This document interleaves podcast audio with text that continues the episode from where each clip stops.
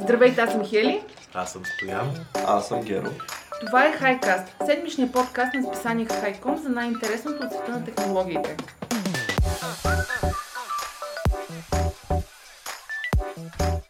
В днешния епизод, който реално ни е първи, пилотен епизод, първо ще се запознаете малко повече с нас, кои сме, защо сме и за какво се борим. И след това ще поговорим малко повече за какво се случи през предната седмица.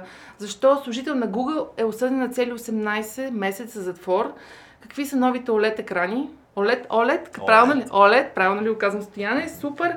Идва ли краят на киносалоните и какво много да очакваме от... Много интересна тема, да. И какво да очакваме от PlayStation 5.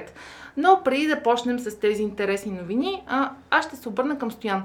Стояне, здрасти! Здрасти! Как си? Супер! Ще живееш? Да, надявам се.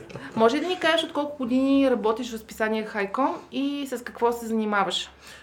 Ами не знам дали не е срамно, но може би са вече към 20 години от самото начало. Значи си почнал работа, като си бил на 3. Да, на 3,5. На 3,5. Добре, и с какво се занимаваш? В момента се занимавам предимно с принт изданието. Помагам доста и за сайта на HiComm. Принта, списанието всъщност е доста сложен проект. Той всъщност от 20 години насам се прави. И за това е поверен на мене отново. И се радвам, че съм част от екипа и се надявам да го правим все по-добро. Геро, а ти от колко време си в списанието? Аз съм не само в списанието, само да поясня. Аз съм в списанието, в сайта, в YouTube, в Instagram, в Facebook, общо взето навсякъде, където има марката HiComm, може да бъде афилирана с мене. Но иначе в самата медиа съм от малко повече от година. Супер, добре. И какъв ти е специалитет? Имаш нещо предпочитание? Да, естествено. Специалитет са ми смартфоните, общо взето. На второ място бих сложил аудиотехника. Като това са темите, които са ми най-близки от сърцето, имам най-дълбоки познания в тези области, но като цяло мога да пиша за почти всичко. Супер, добре, благодаря. Аз съм Хели и от цял месец съм вече в списание HiComm, но имам чувство, че доста по-дълго време съм тук заради екипа и се занимавам с специални проекти, като подкаста HiCast, един от тях. Добре, да започнем с новините. Геро, ти си ми подготви една много интересна новина, свързана с бивш служител на Google, който е осъден на 18 месеца затвор. Защо е осъден този човек? Какво се е случило? Ами накратко, само при това да кажем на слушателите, че всичко, което ще обсъдиме в този епизод, могат да го намерят на нашия сайт, дори с по-подробна информация. Но относно бившия служител на Google, става дума за инженер, наречен Антони Левандовски.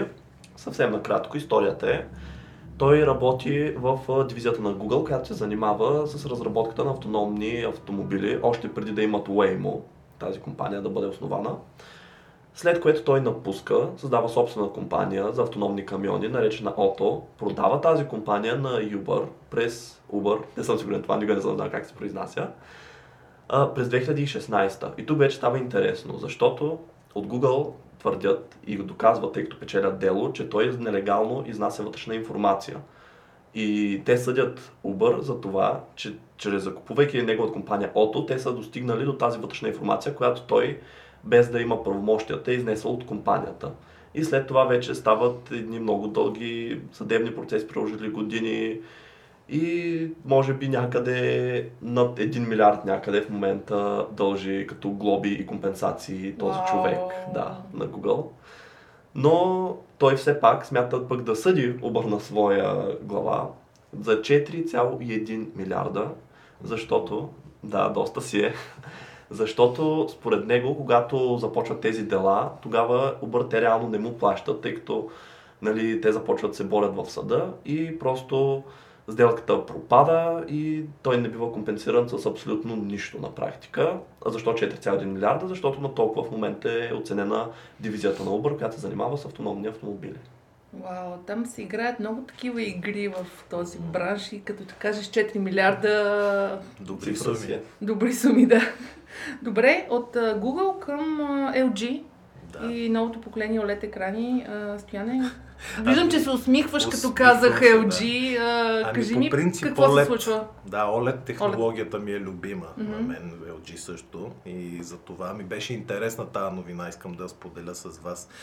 преди няколко дни имаше пресконференция, специална конференция за информационни дисплеи и гледах едно видео, в което LG представиха новите си екрани, OLED екрани, и сред тях има стандартни, така наречените стандартни в кавички, огъваеми екрани, примерно монитор компютърен, който можеш да си го огъваш до някакви градуси, екрани за лаптопи, които имат хем екран, хем цяла клавиатура, сгъваеми екрани.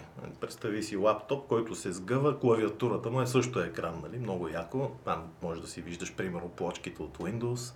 Нагъваем OLED, това са тези телевизори, които като руло се нагъват, това не е нещо ново. Сгъваш телевизор и си тръгваш, нали? Да, пак сгъваем OLED за автомобил. Това няма ли много да помага на кръците, нали? По-лесно да товарят. Сам няма да им помогне, защото те са доста големи. Те са 80-инчови, 100-инчови телевизори, ще е малко трудно. Обаче това, което най-ме впечатли мен и заради което тази новина споделям с вас, е прозрачен OLED, което във видеото е страшно впечатляващо, защото е направено, представете си го, един гардероб буквално голям, чиято врата е цялата екран. И всъщност този екран е прозрачен, но в същото време е екран и свети, дава информация за времето, за примерно дрехите в гардероба. И ти заставаш и той ти казва: днес времето ще е слънчево, може предлагам ти тая рокля. И потребителя с ръка слайпва и си избира, страшно ефектно е. А в същото време виждаш навътре, защото е и прозрачен, с 35% прозрачност на екрана.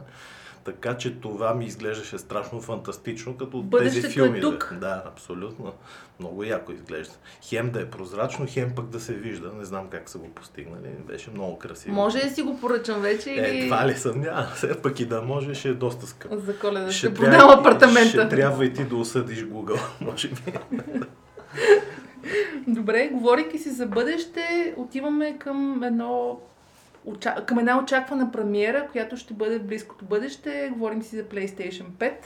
Геро, ти си подготвила една новина. Какво се случва с PlayStation? Две новини. Добре, разкажи за PlayStation. Това е една тема, която мен живо ме интересува като един голям потребител на PlayStation. Да, това наистина е едно толкова недалечно бъдеще, понеже очакваме, както знаем, конзолата да излезе в празничния период, така твърдят от Sony. Тоест, това ще рече може би в края на годината, ноември-декември.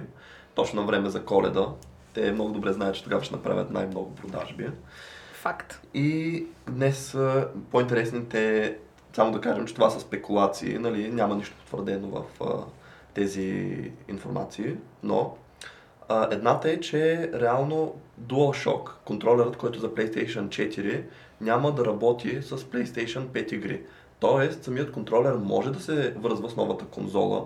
Нали, ако да кажем се в ситуация, в която си купуваме конзола, но както знаем, стандартния пакет идва с един контролер. И да кажем, идват ни гости и ние имаме контролери от старата конзола. Можем да ги включим към новата, но ще можем да играем само игри, които са за PlayStation 4 на PlayStation 5. Новите заглавия просто няма да бъдат съвместими, защото според PlayStation DualSense, който вече е новата генерация контролер за PlayStation 5, има нови функции и те смятат, че играчите трябва да се възползват на максимум от тях и може би заради това просто са взели такова решение от своя страна. Тоест, като си купувате PlayStation 5, купувайте си по няколко нови контролера. Да, това се върви ръка за ръка. Да. Ахеле, само да ме подсетиш, каква беше другата новина. А другата е, че животът на PlayStation 5 ще бъде значително по-кратък от PlayStation 4. Да, това също е непотвърдена спекулация, но както знаем, PlayStation 4 имаше един доста дълъг живот. Вече 7-ма година, той излезе през 2013. Докато при PlayStation 5 се говори, че ще имаме малко повече от 5 години, което си е рекорд, антирекорд, понеже до сега винаги са били поне 6 живота на конзолните генерации. И сега започва големия въпрос, понеже сега излизат две конзоли, да не забравяме, Digital Edition и тази, която е с диск. Докато когато излезе PlayStation 4, тогава имахме една версия и след 3 години излезе PlayStation 4 Pro. Да. Може би все пак това е крайна сметка, тоест това е причината, заради която от Sony са взели такова решение да пуснат две конзоли наведнъж и живота да е по-кратък, отколкото да го удължат и да пуснат, да кажем, по средата на цикъла втора. Нямам търпение да сложа ръцете си на PlayStation 5 и да видя какво точно ще бъде разликата с четвърката. И аз, въпреки че не съм геймър. Да, технологиите доста бързо се развиват, така че дори 5 годишен живот на PlayStation 5 може би ще донесе следващата технология, ще е много по-адванст. Добре, Стоян, аз чух една новина, че TikTok се продава. Вчера Instagram пуснаха, между другото, подобна функция като TikTok, 15 секундни видеа, които можеш да ги обработваш вътре в платформата. И аз почвам да имам подозрение, че се опитват да правят конкуренция на TikTok, което е доста вероятно. Всеки иска да дръпне парче от баницата, явно. Да, и каква е баницата на TikTok и кой иска да я купи? Ами, причината за тази новина беше и заявката от Microsoft и вероятно от Apple да ги купят. Последно. Apple иска да купят TikTok. Така, това е все пак слух и дори от Apple са го опровергали, но кой знае, понякога знаеш, че слуховете се оказват истина. По-интересна е цялата ситуация около тази социална мрежа, тъй като знаеш, може би, че тя беше обвинена, че понеже е китайска, шпионира здраво потребителите си и Доналд Тръмп каза, че ще я забрани в щатите и дори даде срок до 15 септември. Сигурно акциите са им паднали много. Не знам, не ги следя, но не бих се очудил, ако са се и дигнали, да ти кажа, защото той е казал, че до 15 септември, ако не се продаде, ако няма сделка, ще бъде блокирана тази мрежа на територията на щатите. И дори иска държавата, САЩ, да получи процент от тази сделка. Докато в същото време пък създателите на мрежата твърдят, че стойността и в момента е $50 милиарда, така че не е малка стойност. Аз спомням, че имаше преди година, Доналд Тръмп искаше да забранява всички мобилни телефони, произведени в Китай, поради същата причина. Това случи ли се реално? Ами не знам, но виждаш каква е войната в момента между Китай и Щатите, чисто на фронта, ето Huawei и други, може би, компании. Да, преди години ZTE също така бяха забранени. Въпреки че след това те се върнаха, падна тази забрана, те просто такъв удар получиха, от който и до ден днешен не могат да се изправят. Не знам кой печели от това нещо, вероятно бизнеса, но да видим, бъдещето ще покаже. За мен TikTok е много интересна мрежа. Мрежата на младите. На младите, явно се чувствам млад вътрешно. Така. Имаш ли TikTok? Имам, естествено. О, какъв ти е TikTok, да дойдем да те следваме? После ще ви кажа. Добре, значи Дик Стоян в TikTok, евентуално може да го намерите. От TikTok скачаме на MacBook Pro. Геро, какво е интересно и какво се случва с новия MacBook Pro? Ами, интересното е, че, както може би повечето хора знаят, Apple решиха да произвеждат собствени чипове вече и за лаптопите си, не само за телефоните, което е една много добра новина за потребителите. Първо, защото по този начин чиповете са оптимизирани специално за техните продукти, което поне на теория би следвало да значи, че те ще са по-добри, ще са с по-добра производителност и просто кохезията се очаква да е на едно по-добро ниво. Другото, което е положително е, че освен, че очакваме по-мощни машини, очакваме те да са по-евтини, което е напълно обратно на логиката, но ако слухът е верен, ще получаваме повече на по-ниска цена, тъй като естествено на Apple им и за по-евтно сами да си произвеждат чиповете. И дори се говори, че за първи път в историята си може MacBook Pro да започне на цена от $800 за базовия модел, което си е една съвсем прилична сума и достъпна, дори бих казал, за лаптоп, който е най-ново поколение. И то от Apple. Найс, добре. За сравнение, само добавя, MacBook Air е $1000 и това е най-евтиният модел към момента, така че това си е $200 надолу. Ти ползва ли си MacBook? Никога. Пожелавам ти скоро да ползваш. Да, пожелавам ти този, да влезеш в кастата. Пожелавам тема, аз по-скоро ще се въздържа. Въпросния избор, добре. Стояне? Да. Искам да си поговорим с теб за криптовируси. О, моята слабост. Шегувам се, не е слабост. Вирусите това лято са голяма мода или въобще през 2020, обаче за първ път чух за криптовируси. Ти знаеш ли криптовирус какво е? Не знам и ми е много любопитно какво е криптовирус. LGC, чувала ли си за LGC преди няколко години? Познато ми е много, да. Значи, това е, може би, едно от най-опасните неща в компютърния свят, по-скоро потребителския компютърен свят, защото когато човек, да речем, получи имейл с прикачен файл от непознат, това е най-често срещания начин за получаване на вируси, можеш да се окажеш в ситуация, в която изведнъж получаваш съобщение на екрана, плати еди колко си пари, защото файловете са ти криптирани и нямаш достъп до тях, иначе ще ти нали, няма да можеш да ги отвориш. Mm-hmm. Не си ли срещала такова? Слава Богу, това не. Това се нарича ransomware още. Прекръсти се тук два пъти, че не съм срещала с благодарност. Криптовирус означава, че ти криптира информацията в компютъра, кодира и ти не можеш да отвориш по никакъв начин, защото кода е страшно сложен, практически неразбиваем. Значи няма общо с криптовалутата? Еми, има до толкова, доколкото криптовалутата пак използва блокчейн технология с огромни, нали, с начин за защита, който е страшно почти непробиваем теоретично. Така че до толкова има, доколкото крипто означава, знаеш, нещо, което е криптирано, кодирано, архивирано и така. Така че криптовирусите са нещо много неприятно, дори аз имам много познати, които и наскоро пострадаха. Компютрите им се оказаха целите криптирани дискове и съответно ти, ако тръгнеш да плащаш откупа, нямаш никаква гаранция дали отсреща. Да, ще ти го да. Така че това е много неприятно. Аз преди като работех и в DX имаше преди 2-3 години проблем с Майерск, една компания за кораби, може би сте я чували, огромна, както и с тези шоколадите, които правят. Добре. Искаш да кажеш, че са криптирали на огромната компания за кораби. Да, сървърите. Гледал ли си хакери? Имаше точно, където бяха криптирали на една огромна компания с танкери, точно, корабна...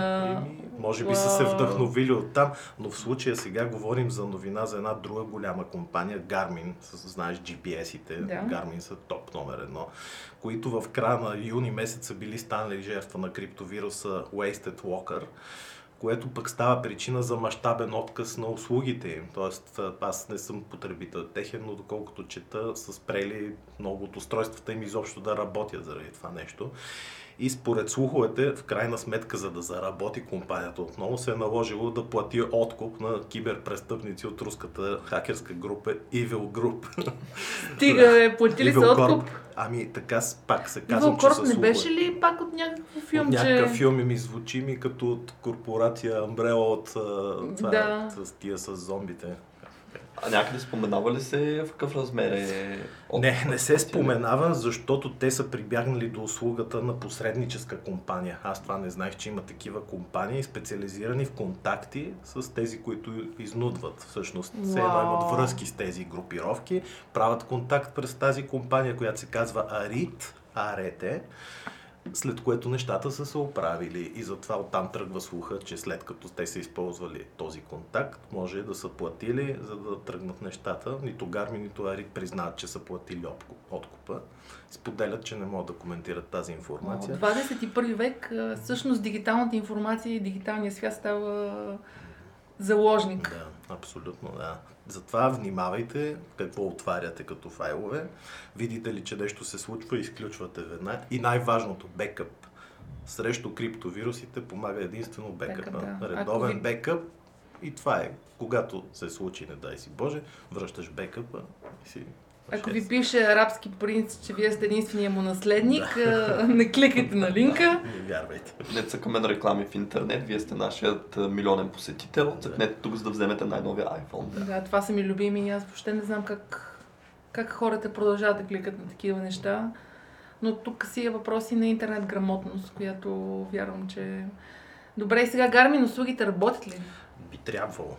След като вече е оправен проблема. Ще проверим, ако искаш след предаването. Добре. Стоян, пак тебе ще те питам. През последните няколко месеца Илън Мъск, освен че си роди, че му се роди дете, което го кръсти с много странно име. Не мога. Аз го четах. Давай, кажи го как името. Ако не се лъжа, беше XHA 12 като 12, нещо такова. Номер 26 да излезе на дъската. Да, но интересното, между другото, при него е, че в Калифорния не им позволиха да го кръстят така, тъй като не може да има препинателни знаци в името и те малко го промениха. Мисля, че просто вместо тире го използваха, сложиха с думи. Го написаха така, че да, намериха начин да минат по тънкото пак. Крайна сметка... Това ще е една много интересна лична карта някой ден. Готино е да си ексцентричен милиардер, който си има собствена станция за изстрелване на космически кораби. И във връзка, говорейки за космически кораби, ти си ни подготвил, Стоян, една новина, свързана с астронавтите на Илън Мъск. Да, тя всъщност е поредица от две забавни новини, които ми направиха впечатление, реших да ги споделя с вас. Тъй като знаете, че преди няколко дни, може би знаете, с двамата частни астронавти на Илън Мъск. Частни астронавти, да. Има си частен астронавт. Сега, дали е точно така, не знам. Всичко минава пак през НАСА, през техните площадки за изстрелване, но въпросът е, че това е първият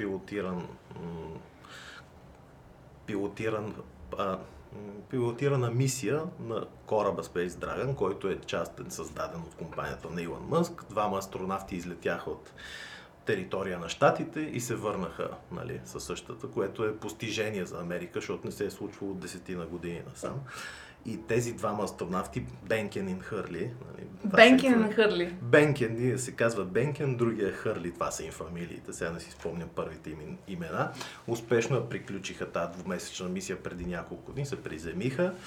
Обаче, което ми беше майтапа и забавното, че докато чакали преди да се приземят, защото ако си гледала лайв изстрелването, може би не си го гледала, но това е един дълъг процес. Те седат с часове сгънати, нали, в една позиция, проверяват, докато ги изстрелят. Гледах малко, да го даваха лайв. Кацането явно е същото. В смисъл, доста време са чакали, докато тръгне совалката да... Искаш лети, да кажеш, че астронавтите си чакат. Да, ами, това нямат голям избор. Това е досадно, очевидно досада. Да, очевидно е досадно преживяване. И те какво решили, моля ти се? Да си направят пранк колове, пранк обаждания по сателитен телефон до случайни абонати от Земята, което много беше забавно и, нали, авторите на статията казват, че явно астронавтите също са хора и на тях им е доскочало и са си правили пранк обаждания. И какво точно, какъв е бил пранка? Точно и мен това ми беше интересно, не споменават, не казват какви са били, но точно с какво са ме етапали, никой не казва, но това е факт, който може да се провери. Значи, ако получите обаждане по сателитния телефон, може да са частните астронавти на Илън Мъск. Да, самият Дък Хърли споделил, че го е направили, за да разтоварят нервите и скуката. Може би са се обаждали на някакви хора и са казвали: здравейте, ние след малко ще кацаме от космоса. Искаме позволение за кацане на задния двор. Не бих се очудил пък какво излезе. Поздрави от космоса, как сте? Може и да излезе в един момент някакъв такъв запис. Ще бъде много забавно да го чуем. Много забавно. Ами не са ли им дали нещо шах, PlayStation там? Ами те са да с ръкавици. И даже ми беше направо впечатление, като излитаха, че един от тях под шлема, нали, знаеш, шлем, скафандър, все пак беше с очила вътре, което мен ме изуми, защото ти представиш ли си, слънчеви очила или нормални? Такива нормални диоптрични очила, той почва да се поти, тресе се, смисъл, кораба. Тия очила, ако тръгнат да му падат или му се запутат с стъклата, не знам, много ми беше странно, но факт. Предполагам, че са преценили риска. Да. Така че това е една от забавните новини. Другата ще я кажа после, ако искаш и сега. Кажи я сега. Добре. Сме почнали. Добре. Да. Много беше ми забавно, че в Обединените арабски емирства, ОАР... аз исках тая да завършим, ама давай. Добре. Пуснаха в експлоатация първата ядрена атомна електростанция, която на външен вид ми изглежда, първо на външен вид изглежда адски забавно, точно като тези каштурките от пустинята, като, нали, знаеш, като направени от пясък, от слама, точно така изглежда сива. Атомната централа? Да, атомната централа изглежда така, има два купола, буквално като те джамиите по арабския свят. Като... Атомната централа има два куполи, сиви такива едни, точно се едно пустинен пейзаж, а то всъщност е атомна централа и на всичкото отгоре се казва барака. Сега барака, нали, на български, знаеш какво е барака. Мисля, че имаше някакъв превод на арабски. Да, той има и филм научно популярен такъв, но на арабски означава барака, дар, благословия, нещо хубаво означава барак. Но на мен ми стана забавно, защото първо, че е първата централа, второ, че изглежда като пясъчни, нали, от междузвездни войни и куполите там в пустинята и трето, че се казва барака. Значи хората, ако искат да видят как изглеждат, може да посетят HiComm BG и да видят. Сега, то все пак е и новина, че е първата в арабския свят. Нали, явно не е имало до сега, пък и знаеш, че арабите се слагат понякога с доста такива ексцесии, като в Бейрут този ден, който не знам дали те са го причинили. Въпросът е, че в арабския свят да има ядрена електроцентрала явно е нещо ново и важно, интересно. Така че това е барака в ОАР. Да, те знаят, че не могат да разчитат до края на нефта и започват да търсят алтернативни източници за енергия. Със сигурност, поне мен така ми звучи. Да. Аз със сигурност ще отида да проверя барака. Как изглежда на нашия сайт. Добре, благодаря за интересните новини, които си ни подготвил, Стоян. И сега ще завършим с една новина и може би дискусия. Идва ли края на киносалоните? През последните няколко месеца ситуацията на пандемията, факта, че хората нямаха възможност да ходят на кино, много премиери се отложиха. Ние даже наскоро със Стоян гледахме в интернет и всъщност някои киносалони работят, но те пускат много стари филми. И всъщност това, което ми прави впечатление, че можем да живеем и без кино. Много ми липсва киното, изключително много ми се ходи на кино, нашия екип правеше и автокино и прочее, и прочее, но пандемията слага ли края на киносалоните, Геро? Ами пандемията точно не. Поне аз смятам, че това е... Пандемията ускори края на киното, съкрати живота им, но по-скоро това, което на мен ми стори по-интересно е, че както може би знаят хората, ще за нов филм за Мулан. Игралния класиката, филм. Да, игралния. И от Дисни са взели решение, вместо да го пускат по кината, нали, да е премиерата в бокс офиса, те са решили директно в Дисни Плюс, в тяхната стриминг платформа, за $30 еднократно плащане. Което сега на пръв поглед наистина звучи доста, тъй като самата стриминг услуга струва $5 на месец. И това са това са 6 месеца напред, все едно за един филм. И наистина на пръв поглед звучи много налудничаво, защо някой би платил $30 за да гледа този филм, когато, да кажем, може да отида на кино и да гледа друг филм. Но на мен, което направи впечатление, може би някои хора знаят, имаше един анимационен филм "Тролчетата", лично не съм гледал, супер. Аз съм го гледала, признавам си без бой. Ами при него аз ми попадна интересна новина, че той по същия начин е дебютирал в стриминг услуга, отново за еднократно плащане, само че $20. И аз също, как може повече хора да си кажат, си викам, кой пък ще го купи за $20, нали? Най-вероятно не е пожелал такъв успех. Оказа се, че всъщност е направил 5 милиона продажби. 5 милиона продажби по $20 за премиера. Да, все пак това е детски филм. Има някаква логика. Именно, но представете си какво ще направи Мулан, който ще е филм, който е не само за деца интересен, но и за хора, които са фенове на класиката, на анимацията и искат просто да преживеят по нов начин. Може би както с Царлов стана, когато направиха в кавички игрален филм по него наскоро. И така че дискусията е дали наистина това не е началото на края, след като вече започват и филмите да дебютират по стриминг услугите. Още най-интересна статистика. За цялата минала година Netflix са добавили 25 милиона нови абоната. 25 милиона нови абоната? За цялата 2019-та. А още по-интересно, тази година за първото 6 месече същата бройка, почти 25 милиона нови абонати. Така че, както виждаме, стриминг услугите определено са във възход. Дисни също. Дисни, мисля, че сега ще ви излъжа точно, да кажем ноември 2019 бе пуснато. Както знаем, още го няма в България, все още тепърва се появява услугата по цял свят, но от ноември до сега има 57,5 милиона абонати. Така че, както виждаме, тези цифри наистина много бързо се увеличават, много бързо растат. И на мен ми е интересно да знам, според вас, дали след като и филмите започнаха да дебютират в стриминг услугите, дали лек по лек това няма да означава, че наистина киносалоните един ден просто ще станат ирелевантни. Лично за мен социалният елемент, да отида да си купя пуканки с приятели, да седна в киносалона, да загасят лампите и този момент, в който се чуе музиката и лъва каже не може да се замени по никакъв начин с рутината, да си изтеглиш някакъв филм, да си го пуснеш вкъщи и да гледаш някоя стриминг услуга. От моя гледна точка аз ще продължа да ходя на кино, докато има кино. Абсолютно. И сега в момента покрай пандемията супер много ми липсва, но ти си прав и хората видяха, че не е нужно да излизаш, за да получиш изключително качествени услуги, филми и прочее и прочее. Надявам се да не е края на... И също така, може би алтернативните филми, те ще продължат да бъдат по киносалоните, макар че стриминг услугите биха им дали много повече хора, достъп до много повече хора. Не знам, Стоян, ти ще спреш да ходиш до кино, ако можеш да имаш всички премиери на компютъра си. Естествено, че не. Естествено, че не, киното все пак ние сме и от по-старото поколение. Свързваме го с много неща, с много преживявания.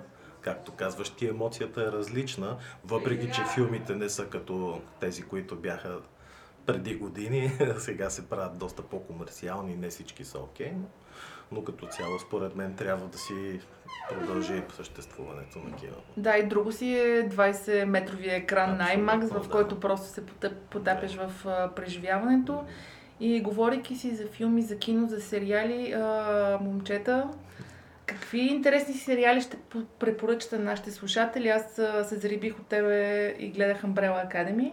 Ай, как ти се стори? Ами аз се оказа, съм гледал първи сезон и втори сезон, още по-добър, направо съм вау. Само аз съм с тебе, да. Моля без полване, защото аз те първо предстои да го гледам. Аз тъй като си стоях вкъщи последните 4 дена поради летен вирус и е така, масово го изгледах, удобно. Да, и аз мислех да го препоръчам.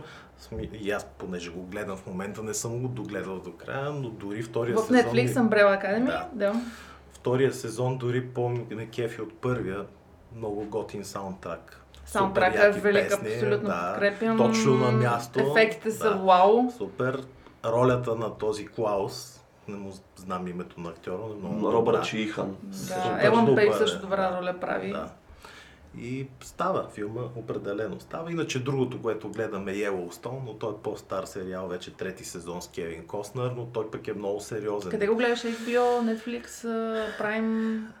в Плекса го гледам. Добре, ще ни кажеш после за Плекса. Кажа, да. Така че гледам го и него, но той е доста по-сериозен. Там става въпрос за един милиардер, който има огромно ранчо Йеллоустон, гледа крави.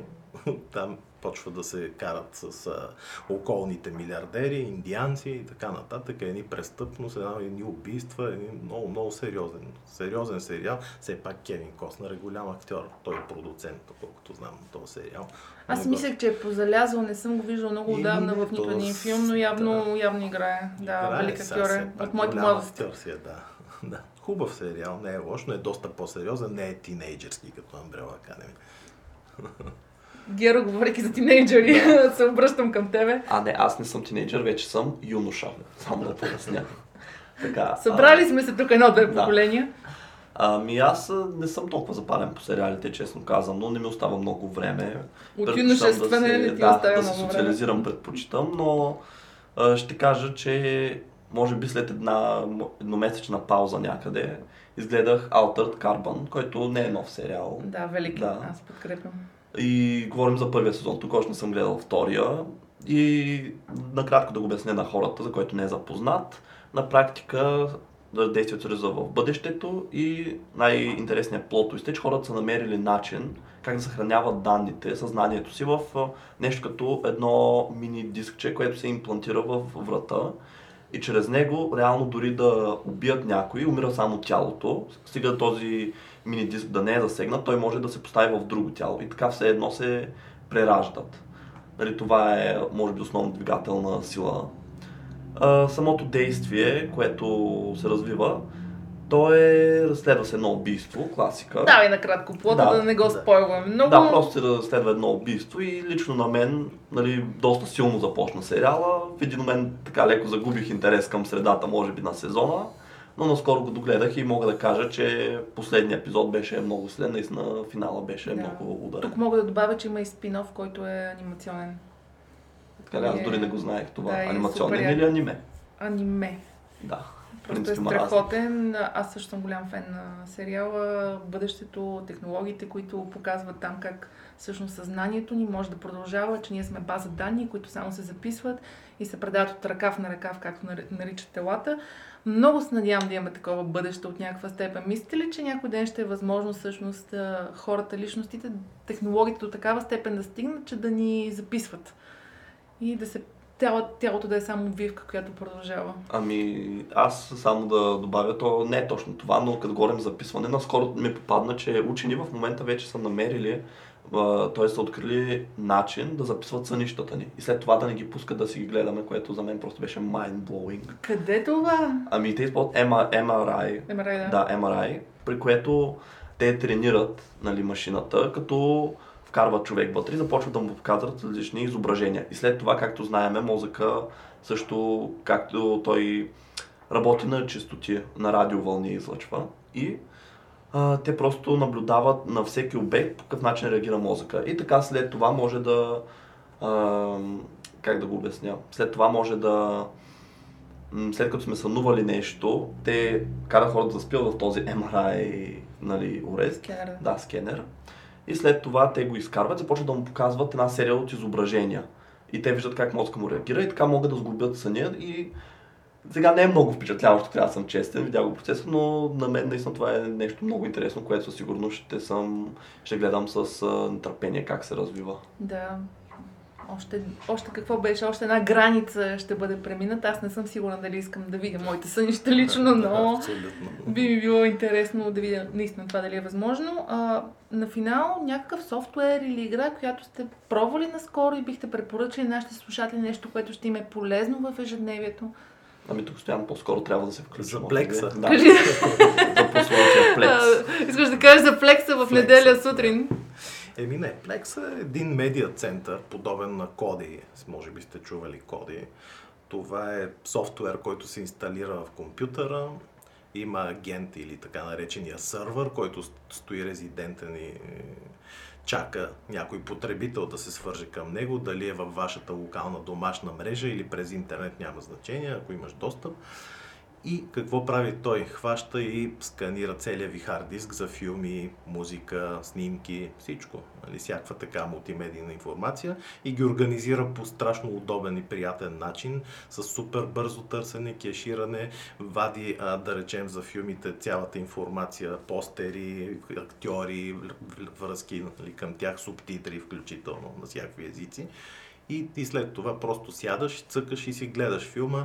Естествено, то ти помни докъде си го гледал, ако спреш. Може, буквално си правиш един собствен Netflix вкъщи, но не само Netflix, защото можеш и музика, и снимки, и дори има и вече и онлайн телевизии, някакви западни 200 и кусор телевизии можеш да гледаш.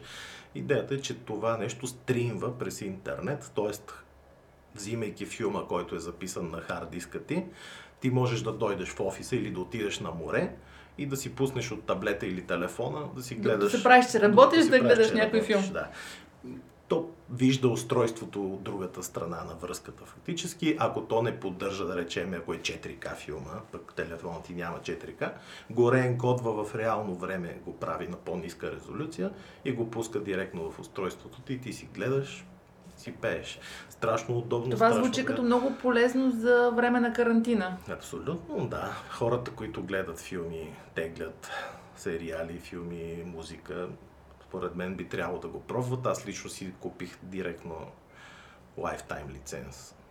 Имаше намаление на 150 на лева. Плекс. Викаш, не е неделния Плекс. Но препоръчвам го за хората, които гледат филми особено. Страшно полезно. Уникално. Нека го разгледат. Аз съм Хели.